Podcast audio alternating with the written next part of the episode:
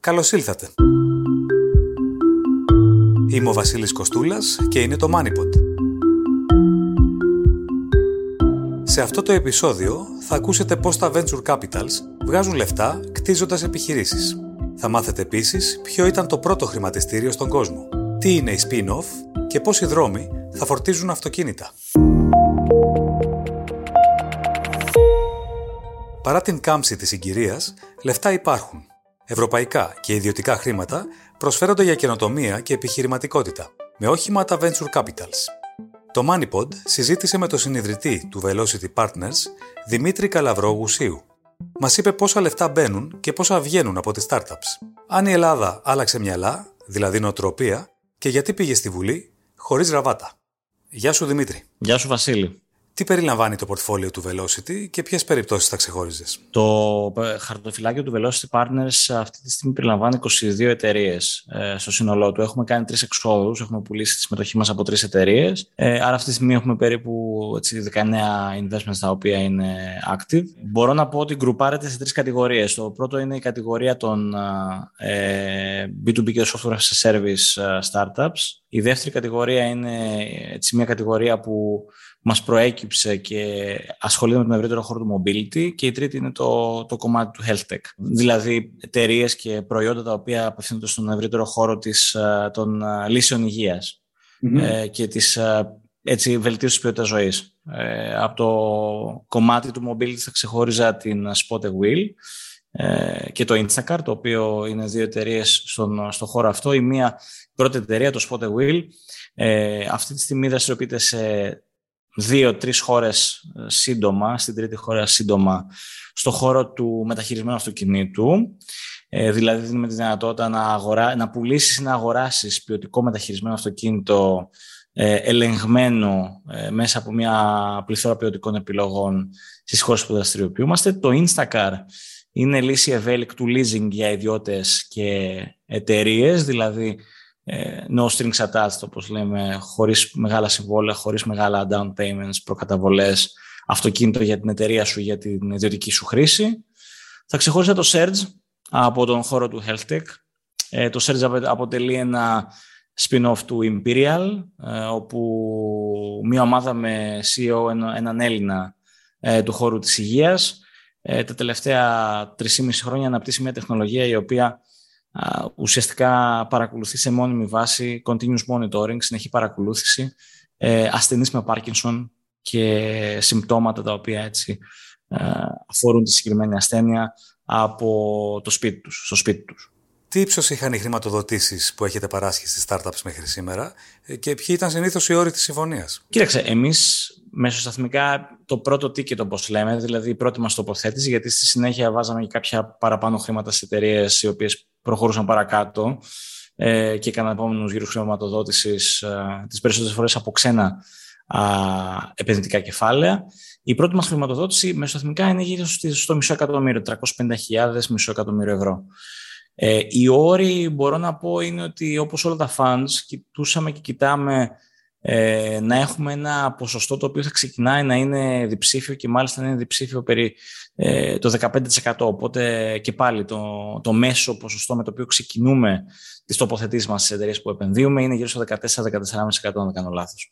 Ε, εκεί κοιμάθηκε. Προφανώς με τους επόμενους γύρους χρηματοδότησης και όσο αυτές οι εταιρείες μεγαλώνουν ε, την κεφαλακή τους επάρκεια και την ε, πληθώρα και το ρόστρο των επενδυτών τους. Ε, αν και κάνουμε, όπως είπαμε, και follow-on investment, δηλαδή συνεχίσουμε να ακολουθούμε επενδυτικά τις εταιρείες οι οποίες προχωράνε, συνήθως το ποσοστό μας μειώνεται. Και αυτό είναι, αυτό είναι κάτι το οποίο συμβαίνει για όλα τα funds. Ε, μειώνεται, απλά μειώνεται σε ένα σημείο που και πάλι τα οικονομικά σε ένα θετικό σενάριο μιας εξόδου, μιας πώλησης δηλαδή, βγαίνει, βγάζει νόημα για εμάς από πλευράς έτσι, οικονομικού ε, αποτελέσματος. Τι, ποιο είναι αυτό, δηλαδή τι κοιτάει ένα fund, αν θέλεις εδώ να βάλει και να βγάλει από μια επένδυση, θα σου έλεγα, συνήθως παλιότερα λέγαμε ότι από μια επένδυσή του ένα fund κοιτάει να βγάλει και 20-25 φορές τα χρήματά του. Ε, λίγο πιο ορθολογιστικά σκεπτόμενοι εμάς, εμάς μας ενδιαφέρει να είμαστε γύρω στις 10 φορές. Οπότε λίγο στο μισό από αυτό που παλαιότερα λέγαμε ε, όλοι ε, οι περισσότεροι τέλος πάντων συνάδελφοι ότι είναι ο βασικός στόχος. Καθότι τελικά βλέπουμε ότι σίγουρα υπάρχει αυξημένο ρίσκο στο στάδιο το οποίο επενδύουμε εμείς. Περισσότερες φορές επενδύουμε σε στάδια που δεν υπάρχει καν προϊόν και τζίρος. Παρ' όλα αυτά, βλέπουμε μια ιδιαίτερη δυναμική και κινητικότητα σε επίπεδο εξαγορών σε σχετικά πρώιμα στάδια. Δηλαδή, όταν η εταιρεία είναι 2-3 ετών, ε, με καταλήτες κυρίως στην τεχνολογία ή την αξία και, την, και το, αν θέλεις, εντός εκτός κλείδωμα που έχει κάνει σε ένα κομμάτι του πελατολογίου της. Ε, έρχονται μεγάλες εταιρείες και την εξαγοράζουν. Πράγμα το οποίο σημαίνει ότι έχουμε μια έξοδο η οποία από εκεί που εμείς την υπολογίζαμε μετά από 6-7 χρόνια μπορεί να έρχεται στα 2-3. Και αν έρχεται στα 2-3 και είναι στη τάξη των 8 ή 10 φορών τα χρήματά μας, μπορεί να είναι μια πάρα πολύ καλή έξοδος ε, για το, για το fund μας. Ποια ήταν τα προαπαιτούμενα για να επενδύσετε; Και υπ' αυτή την έννοια, τι θα συμβούλευε στους επίδοξους startuppers, οι οποίοι προσβλέπουν γενικώ σε αντίστοιχες χρηματοδοτήσεις; Μ' αρέσει που κάνεις την ερώτηση, γιατί ε, αυτή τη στιγμή έχουμε κλείσει την επενδυτική περίοδο με το, με το υπάρχον fund, οπότε έχουμε ολοκληρώσει τις αρχές μας τοποθετήσεις. Μέχρι τώρα, μάλλον θα, θα σου απαντήσω τι απαντούσα πριν από τρία χρόνια. Πριν από τρία χρόνια απαντούσα ομάδα, ομάδα, ομάδα. Τρία πράγματα χρειάζεται, ομάδα, ομάδα, ομάδα. Ε, τώρα θα αλλάξω λίγο την απάντησή μου και θα πω χρειάζεται τρία πράγματα. Χρειάζεται ομάδα, αγορά και ομάδα. Ε, γιατί το λέω αυτό και το λέω με αυτή, τη, με αυτή την σειρά.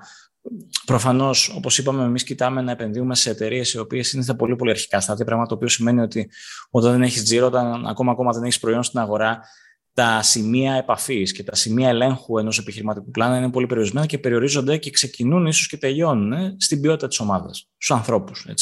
Οι δύο-τρει άνθρωποι οι οποίοι είναι ιδρυτές, οι οποίοι θα έχουν τη μερίδα του λέοντος από πλευράς μετοχικής ε, ε, σύνθεσης ε, στα πρώτα βήματα που θα μπούμε κι εμείς. Θέλουμε να δούμε μια ομάδα η οποία είναι δεδομένο ότι θα, είναι, ε, ε, θα έχει πλήρη και μοναδική απασχόληση στο project το οποίο μας παρουσιάζεται. Αυτό είναι βασικό. Δεν, δεν, δεν συνεχίζεται καν η συζήτηση. Ό,τι και, για, για ό,τι project, ποιότητας project να μιλάμε, η ευκαιρία ή οτιδήποτε, εάν η ομάδα δεν είναι εκεί, δεν είναι όπως λέμε fully committed, μόνος σε αυτό δεν συνεχίζει η συζήτηση. Προφανώς μας ενδιαφέρει να δούμε συμπληρωματικά προφίλ, οπότε Κοιτάξτε, εμείς κάνουμε στο τέλος της ημέρας τεχνολογικές εταιρείες. Αυτό το οποίο λέω είναι ότι ε, και αυτό το φαινόμενο που θα αναφέρω υπήρχε στο παρελθόν. Όταν υπάρχουν ομάδες οι οποίες έχουν μόνο το business κομμάτι, την αντίληψη, την επιχειρηματική και επιχειρησιακή και δεν έχουν τεχνολογία, είναι σαν να μου λες ότι θέλω να ανοίξω ένα εστιατόριο, θα είναι μισελέν ε, και στο τέλος της ημέρας θα έχω ένα catering το οποίο θα μου φτιάχνει το φαγητό. Δεν γίνεται. Δεν γίνεται να, να χτίσει ένα πραγματικά ε, μοναδικό προϊόν το οποίο θα, θα, θα απευθύνεται με το βέλτιστο τρόπο στην ανάγκη της αγοράς και θα εξελίσσεται συνεχόμενα με μια δανεική, αν θέλεις, ομάδα τεχνολογίας. Οπότε μας ενδιαφέρει η συμπληρωματικότητα, αυτό είναι πολύ βασικό. Και θα σου έλεγα είναι και η εξελιξιμότητα της ομάδας. Δηλαδή, το τρίτο στοιχείο είναι να μπορείς να δεις ανθρώπους οι οποίοι μπορεί να μην είναι, να είναι, αν θέλετε, στην πρώτη τους επιχειρηματική στροφή, να μην έχουν ξαναεπιχειρήσει. Περισσότεροι από τους δικούς μας επιχειρηματίες είναι η πρώτη φορά που κάνουν startup και την κάνουν μαζί μας. Αλλά βλέπεις ανθρώπους οι οποίοι ε, αποδέχονται και αξιολογούν και χρησιμοποιούν με το βέλτιστο τρόπο το feedback που τους δίνεται. Δεν, δεν έχουν δηλαδή μια αποστροφή από ξέρεις, υγιείς διαφορετικές απόψεις, αλλά προσπαθούν να τις εμπεριέχουν και αυτές στο, στο, στο πλάνο δράσης και τη στρατηγική τους. Και το δεύτερο είναι άνθρωποι οι οποίοι είναι εξελίξιμοι, όπως είπαμε, που είναι ότι όταν ξεκινούν σαν επιχειρηματίες όλοι, και το έχω δει και με άτομα τα οποία πάω πίσω ότι είναι και πολύ έμπειρα ε, ως στελέχη σε μεγαλύτερους οργανισμούς και εταιρείες. Η επιχειρηματικότητα είναι κάτι από μόνο του, κάτι ξεχωριστό. Οπότε μπορείς να έχεις δουλέψει χρόνια σε δομημένο, δομημένα περιβάλλοντα και, επιχει, και επιχειρήσεις και να βρεις πολλά διαφορετικά πράγματα και πολλά σημεία τα οποία δεν ήξερες ότι δεν ξέρεις στο, στο day-to-day κομμάτι του χτίζοντας και τρέχοντας τη δική σου επιχείρηση. Οπότε το να βλέπεις ότι αυτοί οι άνθρωποι έχουν τη δυνατότητα, ε, πόσο μάλλον είναι και σε νεότερες ηλικίες, να πάνε από το α στο δ, γιατί εμείς θέλουμε να βρούμε μια ομάδα management για ένα leadership team, το οποίο εδώ θα μπορέσει να ακολουθήσει την εταιρεία τουλάχιστον 3-4 χρόνια. Έτσι. Δηλαδή, δεν θέλουμε ο CEO να αλλάξει. Ε, δεν είναι αυτό το επιθυμητό σενάριο. Άρα θέλουμε να δούμε κάποιον ο οποίος τώρα έχει 5 άτομα να μπορέσει να φτιάξει μια ομάδα 50, 60, 70 ανθρώπων ε, με τις βέλτιστες πρακτικές, διαδικασίες, αξιοκρατία ε, και όλα, όλα τα καλά, τις καλές δεξιότητες του σύγχρονου ηγέτη. Αυτά θέλουμε να βλέπουμε. Τώρα για το market, επειδή αισθάνθηκα πολύ στην ομάδα, ε, το έβαλα πλέον στην απάντησή μου υπό την έννοια ότι, ξέρεις, εάν, ε, όπως λέμε μερικές φορές το, το market είναι το, το κύμα και ο founder είναι ο surfer και το προϊόν είναι η σανίδα. Αν έχεις έναν πολύ καλό founder αλλά το κύμα δεν είναι εκεί, δεν θα δεις τίποτα ωραίο. Ε, αν το κύμα είναι εκεί και ο founder σου δεν είναι ο καλύτερος, προφανώς και πάλι δεν θα δεις τίποτα ωραίο. Στο τέλος της ημέρας, ένας καλός surfer με μια μέτρια σανίδα μπορεί να το πάει παρακάτω λίγο το, το θέμα. Οπότε είναι πολύ σημαντικός ο χρονισμός στην αγορά και, και η δική μας δουλειά, μαζί με τη δουλειά των, των επιχειρηματιών που δουλεύουμε, συνεργαζόμαστε, είναι να μπορούμε να έχουμε πολύ ισχυρή αίσθηση και πίστη ότι η αγορά στην οποία βρίσκεται και θα βρεθεί αυτό το προϊόν είναι έτοιμη, όρημη και θα το δεχθεί. Έχουμε δει πολλές φορές, όχι μόνο προφανώς στην Ελλάδα, πολύ ωραία προϊόντα, ε, τα οποία ήρθαν πολύ γρήγορα στην αγορά δεν βρήκαν την απήχηση που περίμεναν και από πολύ μεγάλες εταιρείες. Δηλαδή, δεν σε πάω πολύ μακριά. Δεν ξέρω αν κάποιος από τους ακροατές μας θυμάται τα Google Glasses έτσι, της Google. Τα, τα γυαλάκια τα οποία σου έδιναν δυνατότητα, αν θέλεις, σε μιας επαυξημένης πραγματικότητας ε, μέσα από αυτά. Φανταζόμαστε ότι ό,τι βγάζει Google είναι πετυχημένο. Ήταν μια απόλυτη αποτυχία αυτό. Προφανώς όχι επειδή δεν είναι ικανοί οι άνθρωποι οι οποίοι το έχτισαν. Απλά η αγορά δεν ήταν έτοιμη να τον αγκαλιάσει. Αυτό συμβαίνει καθημερινά γύρω μας, σε μικρά ή μεγαλύτερα πράγματα. Αυτό θέλουμε να αποφύγουμε. Δεν το αποφεύγουμε προφανώς πάντα, γιατί δεν ξέρουμε. Στην πραγματικότητα δεν μπορείς να είσαι ποτέ σίγουρος όταν, όταν ξεκινάει ένα καινούριο ε, τέτοιο επιχειρηματικό ταξίδι, αλλά προσπαθείς να βρεις όλα αυτά τα σημεία και τα, και τα data points να, να χτίσεις αυτό που είπα και πριν, μια ισχυρή πίστη ότι τώρα είναι η στιγμή. Πώς αντιλήσατε τους αρχικούς πόρους για το fund και ποιοι είναι οι στόχοι σας για τη συνέχεια; Οι αρχικοί πόροι του fund ε, σε ένα μεγάλο βαθμό προέρχονται από το Equifund, το οποίο είναι η πρωτοβουλία που ξεκίνησε στη χώρα μας πριν από τέσσερα χρόνια από το Ευρωπαϊκό Ταμείο Επενδύσεων ε, με, με δικά του χρήματα, με ευρωπαϊκά κονδύλια τα οποία δεσμεύτηκαν από την ε, ελληνική κυβέρνηση και, και εθνικούς πόρους και ιδιώτες επενδυτές. Οπότε η λογική μας ήταν ότι ε, μαζέψαμε ιδιωτικά κεφάλαια, μαζέψαμε, μάλλον πήραμε την εντολή ε, και μπήκαμε στην οικογένεια του Equifund.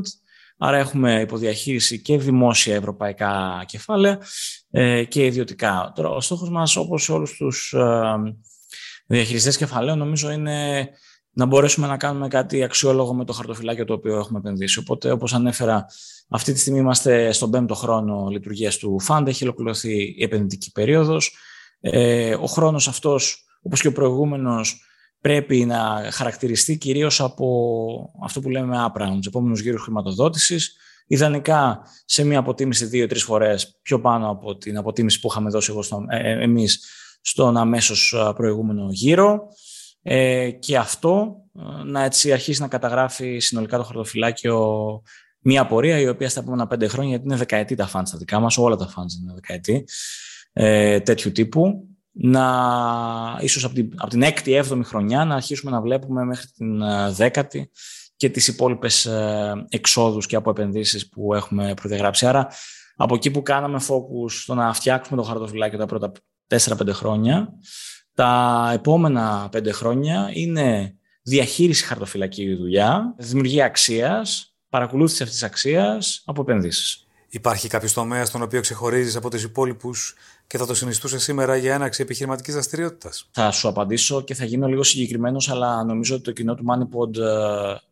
μας το επιτρέπει αυτό γιατί έχει, έχει συνάφεια και γυμνίαση με αυτό το χώρο. Είναι, είναι ο χώρος που θα τον ονόμαζα financial inclusion, αν θέλεις. Δηλαδή, στην πραγματικότητα είναι, είναι, είναι υποκατηγορία του fintech. Προφανώς είναι fintech και έχει να κάνει με προϊόντα και υπηρεσίες οι οποίες ε, προωθούν τη συμπερίληψη, την οικονομική συμπερίληψη. Τι σημαίνει αυτό, σημαίνει ότι προφανώς ένα πολύ μεγάλο κομμάτι ε, κοινοτήτων και κοινών και στη χώρα μας και αλλού ε, βρίσκεται εκτός του βασικού τραπεζικού συστήματος για μια, έτσι, μια σειρά από λόγους. Είτε άνθρωποι που ζουν στις χώρες στις οποίες ε, υπάρχουν, ε, δραστηριοποιούνται, δραστηριοποιούνται το βασικό αυτό έτσι, επενδυτικό συγγνώμη, τραπεζικό σύστημα, είτε γιατί μιλάμε ακόμα, ακόμα και για ε, πρόσφυγες, οι οποίοι, οι οποίοι ε, μπαίνουν σε νέες οικονομίες και δεν έχουν κανένα τρόπο να ξεκινήσουν ε, μια οικονομική υπόσταση ε, για τους ίδιους και τις οικογένειές τους. Οπότε με ενδιαφέρει πάρα πολύ αυτό, υπό την έννοια και ότι θεωρώ ότι η επόμενη γενιά από τη δική μου, εγώ είμαι millennial, περήφανος millennial, Ε, η επόμενη γενιά από τη δική μου, οι Gen Zers, ε, συνολικά αντιμετωπίζουν με ένα πολύ διαφορετικό τρόπο και αξιακό σύστημα τον τρόπο με τον οποίο επιλέγουν προϊόντα και υπηρεσίες να συνδεθούν. Οι περισσότεροι από αυτούς τους ανθρώπους δεν έχουν πρόσβαση στην ε, παραδοσιακή τραπεζική. Ε, βλέπουμε πολλοί στο εξωτερικό τράπεζες να κάνουν ακόμα και spin-off μικρότερες neobanks δικές τους για να, κάνουν, να απευθυνθούν σε αυτά τα κοινά. Και νομίζω ότι αυτά τα κοινά τα οποία μαζί με τους millennials θα είναι περίπου το 70% της αγοραστικής δύναμης το 2030 με βάση τη Forrester, ε, θα είναι πολύ, πολύ μεγάλο driving force για την ε, συνέχεια. Οπότε ε, νομίζω ότι εκεί πέρα υπάρχει πολύ ενδιαφέρον πεδίο. Και θα σου κάνω και μια σημείωση ότι, ξέρεις, ο πρώτος ελληνικός unicorn η Viva προέρχεται από τον ευρύτερο χώρο ε, του FinTech. Ε, ο πρώτος βουλγάρικος unicorn ε, που είναι η Payhawk. Είναι μια λύση στον, στον ευρύτερο χώρο της χρηματοπιστωτικής για μικρομεσαίες εταιρείες. Ε, προέρχεται από αυτό το χώρο. Οπότε αν θέλεις και ίσως και η περιοχή μας αρχίζει και δείχνει ότι σιγά σιγά έχει και χτίζει ένα track record σε αυτό το, το ευρύτερο περιβάλλον. Πρόσφατα οι εκπρόσωποι των Venture Capitals έβαλαν σακάκι και πήγαν στη Βουλή. Τι μπορεί να κάνει η πολιτεία για να βοηθήσει το οικοσύστημα; Ε, εγώ θα σου πω ότι έβαλα σακάκι, δεν έβαλα γραβάτα. Ε, ήταν μια πολύ ωραία εμπειρία. Ε, είναι αναγκαίο να είμαστε σε συνεχή επικοινωνία με την πολιτεία υπό την έννοια ότι ε, η, η πολιτεία και η κυβέρνηση και η κυβέρνηση νομοθετεί και δημιουργεί ένα πλαίσιο λειτουργίας και για τη δική μας αγορά ε, που μας επηρέασε σε πάρα πολύ μεγάλο βαθμό στην καθημερινότητά μας. Νομίζω ότι το να ερχόμαστε πιο κοντά και να καταλαβαίνουμε, να καταλαβαίνουμε αμφότερες οι πλευρές, από τη μία έτσι, το startup οικοσύστημα, startup οικονομία και την άλλη η, η, η πολιτική ηγεσία και ε, η Βουλή ως και, ως και νομοθετικό όργανο, τις επιμέρους ανάγκες της αγοράς μας φέρνει πιο κοντά ουσιαστικά. Είδα ανθρώπους οι οποίοι παρότι υπήρχε ακόμα κορονοϊός και δεν, δεν υπήρχε πλήρης δυνατότητα να είναι πολλοί κόσμοι μαζί μας, ε, ήταν εκεί, το παρακολούθησαν ε, φυσικά και διαδικτυακά και είδα αρκετές ερωτήσεις. Ε, αρκετές από τις οποίες ήταν και πολύ εύστοχες, υπό την έννοια ότι δεν ήταν, ε, δεν ήταν αν θέλεις, πολύ βασικές, ήταν περισσότερο στο ζουμί και στην ουσία. Δηλαδή μας ρωτούσαν πράγματα πώς μπορούμε να βοηθήσουμε, τι πρέπει να κάνουμε, ποιες είναι οι προτεραιότητες που πρέπει να δώσουμε βάση για να, να τις έχουν και αυτοί σιγά σιγά στο, στο μυαλό τους. Ε, είναι προς τη σωστή κατεύθυνση οτιδήποτε προάγει τη συζήτηση και το διάλογο ε, μεταξύ ε, οποιασδήποτε, οποιοδήποτε επιχειρηματικής κοινότητας ε, και, και του κράτους. Ξέρεις, μου έκανε εντύπωση και το, το, και το είπα στην, στην δική μου τοποθέτηση ότι ξεκινήσαμε πριν από 10 χρόνια. Εγώ δεν μπορούσα να φανταστώ ότι κάποια στιγμή θα ήμουν στη Βουλή και θα απευθύνομαι σε βουλευτές. Ε, πράγμα το οποίο με έκανε να συνειδητοποιήσω ότι από αντικειμενικά ένα πολύ μικρό περιθωριακό στοιχείο της οικονομίας, ε, η startup σκηνή έχει ίσως και ένα δυσανάλογο επικοινωνιακά ρόλο σε σχέση με τη συνεισφορά της στο ΑΕΠ, για να είμαστε εντελώς ειλικρινείς, αλλά έναν υπαρκτό ρόλο στα πράγματα της χώρας. Και σαν άνθρωπο που δουλεύω σε αυτήν την αγορά 10 χρόνια, ε, έτσι, αν θέλεις, με συγκίνησε κιόλας λίγο. Γιατί και οι άνθρωποι που ήταν μαζί μου, δεξιά μου και αριστερά μου, οι άλλοι συνάδελφοι, είναι και αυτοί οι άνθρωποι που τα τελευταία 10 χρόνια επιλέγουν και βάζουν τα χρήματα και την ενέργειά τους σε αυτή την αγορά. Οπότε είμαστε σε ένα ωραίο σημείο, θα πω. Κάποια στιγμή συζητούσαμε στην Ελλάδα πώς θα πετύχουμε τη στροφή των νέων από τη λογική της μιας θέσης στο δημόσιο στη λογική της δημιουργικής επιχειρηματικότητας. Το πετύχαμε, άλλαξε το DNA της ελληνικής οικονομίας, ή δεν είμαστε ακόμα εκεί; Σίγουρα υπάρχει βελτίωση. Ε, δηλαδή, δική μου γενιά, εγώ τελείωσα το πανεπιστήμιο στις αρχές της ελληνικής κρίσης. Το γύρισα δηλαδή τελειώνοντας σπουδές μου το 2010. Ήμασταν ήδη μέσα στη, στον πρώτο χρόνο της κρίσης. Όταν σπούδαζα, θυμάμαι ότι πολλοί ήταν στη λογική ότι ε, θα, τα λεφτά θα βγουν εύκολα, υπάρχουν ευκαιρίες στο δημόσιο, θα, θα τοποθετηθούμε κάπου κτλ. Έχει αλλάξει αυτή την νοοτροπία σε ένα βαθμό πολύ, πολύ ισχυρό. Ε, τώρα, να πάμε στο άλλο άκρο και να πούμε ότι ξαφνικά η Ελλάδα έχει γίνει startup nation με την λογική του ότι είμαστε το επόμενο Ισραήλ, που το ακούω συχνά πυκνά ως τοποθέτηση. Νομίζω ότι θέτει τον πύχη σε λάθος βάση. Σε πολύ λάθος βάση. Και η λάθος βάση ε, οδηγεί σε απο, απογοήτευση. Ε, υπό την έννοια ότι δεν, δεν νομίζω ότι κανείς μας ζήτησε να γίνουμε το επόμενο Ισραήλ. Ε, το Ισραήλ του έχει πάρει 30 χρόνια να χτίσει το track record ε, το οποίο βλέπουμε και θαυμάζουμε όλοι. Και το λέω γιατί τις περισσότερες φορές οι περισσότεροι λένε να γίνουμε το Ισραήλ της Ευρώπης ή η Silicon Valley της της Ευρώπης αντίστοιχα. Που, που ε, δημιουργεί πολύ λάθος ε, λογική στον κόσμο που το ακούει. Και σε αυτό θα σταθώ. Η ποιότητα των επιχειρηματιών, των νέων επιχειρηματιών μεταξύ των project και των επιχειρήσεων που δουλεύουν από τη δεύτερη στην τρίτη φορά, από την πρώτη στη δεύτερη φορά, είναι χαοτική. Βλέπω ανθρώπους οι οποίοι επιχειρούν ξανά και είναι πολύ πιο όρημοι ε, για το τι θέλουν, για το πώς θα χτίσουν την εταιρεία τους, πώς θα χτίσουν την ομάδα τους. Αυτό νομοτελειακά θα μας πάει σε πολύ ωραία μονοπάτια. Απλά θέλει χρόνο και πίστη. Και δεν θέλει να προτρέχουμε και δεν θέλει να βάζουμε και λάθος στόχους. Παρεμπιπτόντως, έχεις ξεκινήσει και ένα newsletter για τις επενδύσεις στο χώρο, που βάζει το λιθαράκι του μαζί με τις υπόλοιπες δράσεις στο οικοσύστημα. Βλέπεις απήχηση; Ε, ναι, αυτό είναι, το, αυτό είναι το παιδάκι του τελευταίου διμήνου ε, και ζει στο LinkedIn ε, και το λέω Upswing ε, είναι, η, η απήξη μπορώ να σου πω ότι ήταν πολύ, πολύ πιο θετική από αυτή την περίμενα, που, που περίμενα. Δηλαδή, έχουμε βγάλει δύο editions, ένα τρίτο το, τώρα τον Ιούνιο και έχουμε μαζέψει 2.500 κόσμο. Έχουμε μαζέψει 2.500 κόσμο που με παρακολουθεί και το διαβάζει. Ε, εγώ να σου πω την αλήθεια, αυτό το ξεκίνησα στη λογική ότι για την αγορά του venture capital και σε διεθνές επίπεδο και στην αγγλική γλώσσα, είναι στα, στα αγγλικά είναι το newsletter, ε, γιατί θα ήθελα να έχω και ένα ευρύτερο και ένα διεθνές κοινό με founders, με επενδυτές άλλους ε, και, και οτιδήποτε. Η λογική ήταν ότι και στο εξωτερικό υπάρχουν λίγα, πολύ λίγα resources για να παρακολουθείς και να μάθεις πράγματα για την αγορά μας. Ε, σε σχέση με το να διαβάσεις ιστορίες ε, και την πλευρά των επιχειρηματιών. Οπότε, ένας από τους λόγους που ξεκίνησα είναι για να προσπαθήσω να προβάλλω λίγο και μέσα από αυτό το εργαλείο την ελληνική επιχειρηματική σκηνή και αυτό το οποίο χτίζεται εδώ. Ο δεύτερος λόγος ήταν ε, να μοιραστώ κάποιες δικές μου εμπειρίες για το πώς είναι να διαχειρίζει ε, χρήματα δικά σου και τρίτον επενδυτικά σε αυτό το χώρο. Γιατί όταν ξεκίναγα κι εγώ, όταν, όταν πριν από τέσσερα χρόνια ξεκινούσα, ήμουν 30 χρονών, δεν είχα πάρα πολλά σημεία να μάθω και να ακούσω πράγματα. Και θα ήθελα, επειδή βλέπω πολύ αξιόλογα παιδιά να μπαίνουν μέσα στον χώρο του venture capital και από τη χώρα μας, μικρότεροι πλέον σε ηλικία από μένα, και χαίρομαι πάρα πολύ γι' αυτό, θα ήθελα να μπορώ να έχω κάποιες απαντήσεις και να δώσω αυτές τις απαντήσεις και να έχουμε αυτό το διάλογο με αυτούς τους ανθρώπους. Δημήτρη, ευχαριστώ πολύ. Εγώ ευχαριστώ πάρα πολύ για τη φιλοξενία. Ιστορία Το χρηματιστήριο της Νέας Υόρκης είναι σήμερα το μεγαλύτερο στον κόσμο, με βάση τη συνολική αξία των εισηγμένων τίτλων του. Ιδρύθηκε το 1792. Όμως δεν ήταν η πρώτη χρηματαγορά που άσκησε επιρροή στην παγκόσμια οικονομία. Στα 1300, Βενετοί πιστωτές άρχισαν να πουλούν χρεόγραφα σε άλλους δανειστές και μεμονωμένους επενδυτές.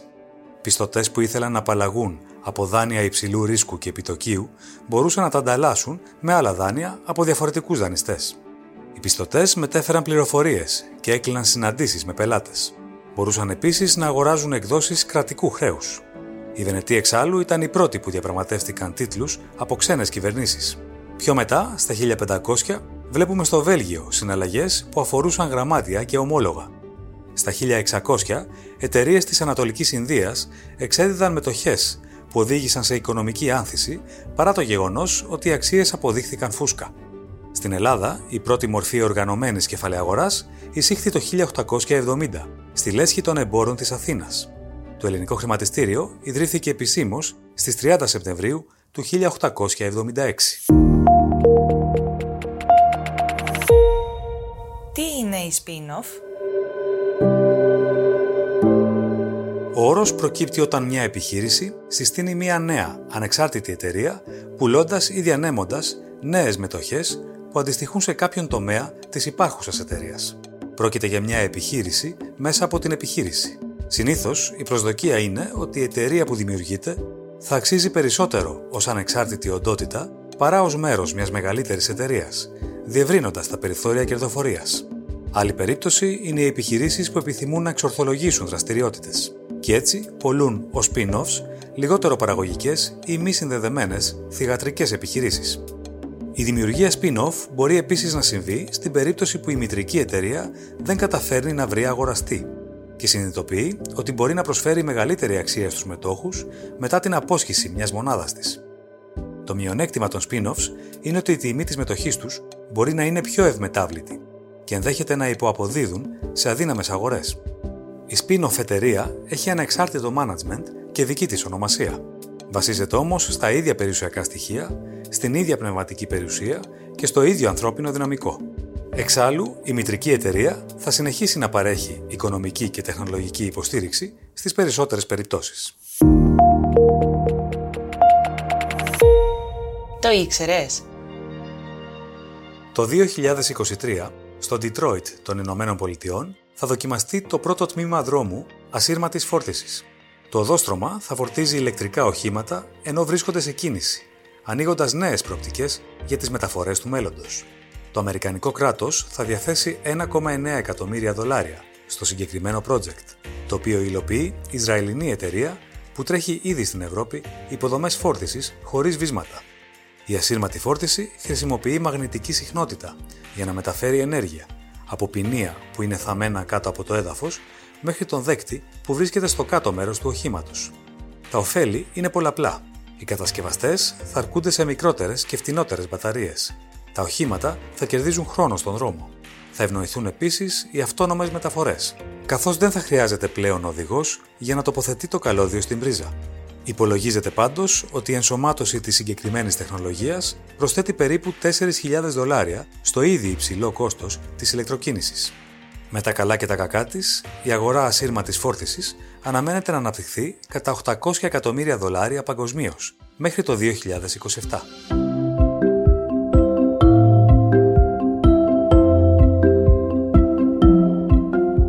Ακούσατε ένα επεισόδιο του MoneyPod. Ακολουθήστε μας στο Spotify, τα Apple ή τα Google Podcasts. Ραντεβού την επόμενη Τετάρτη. Γεια και χαρά!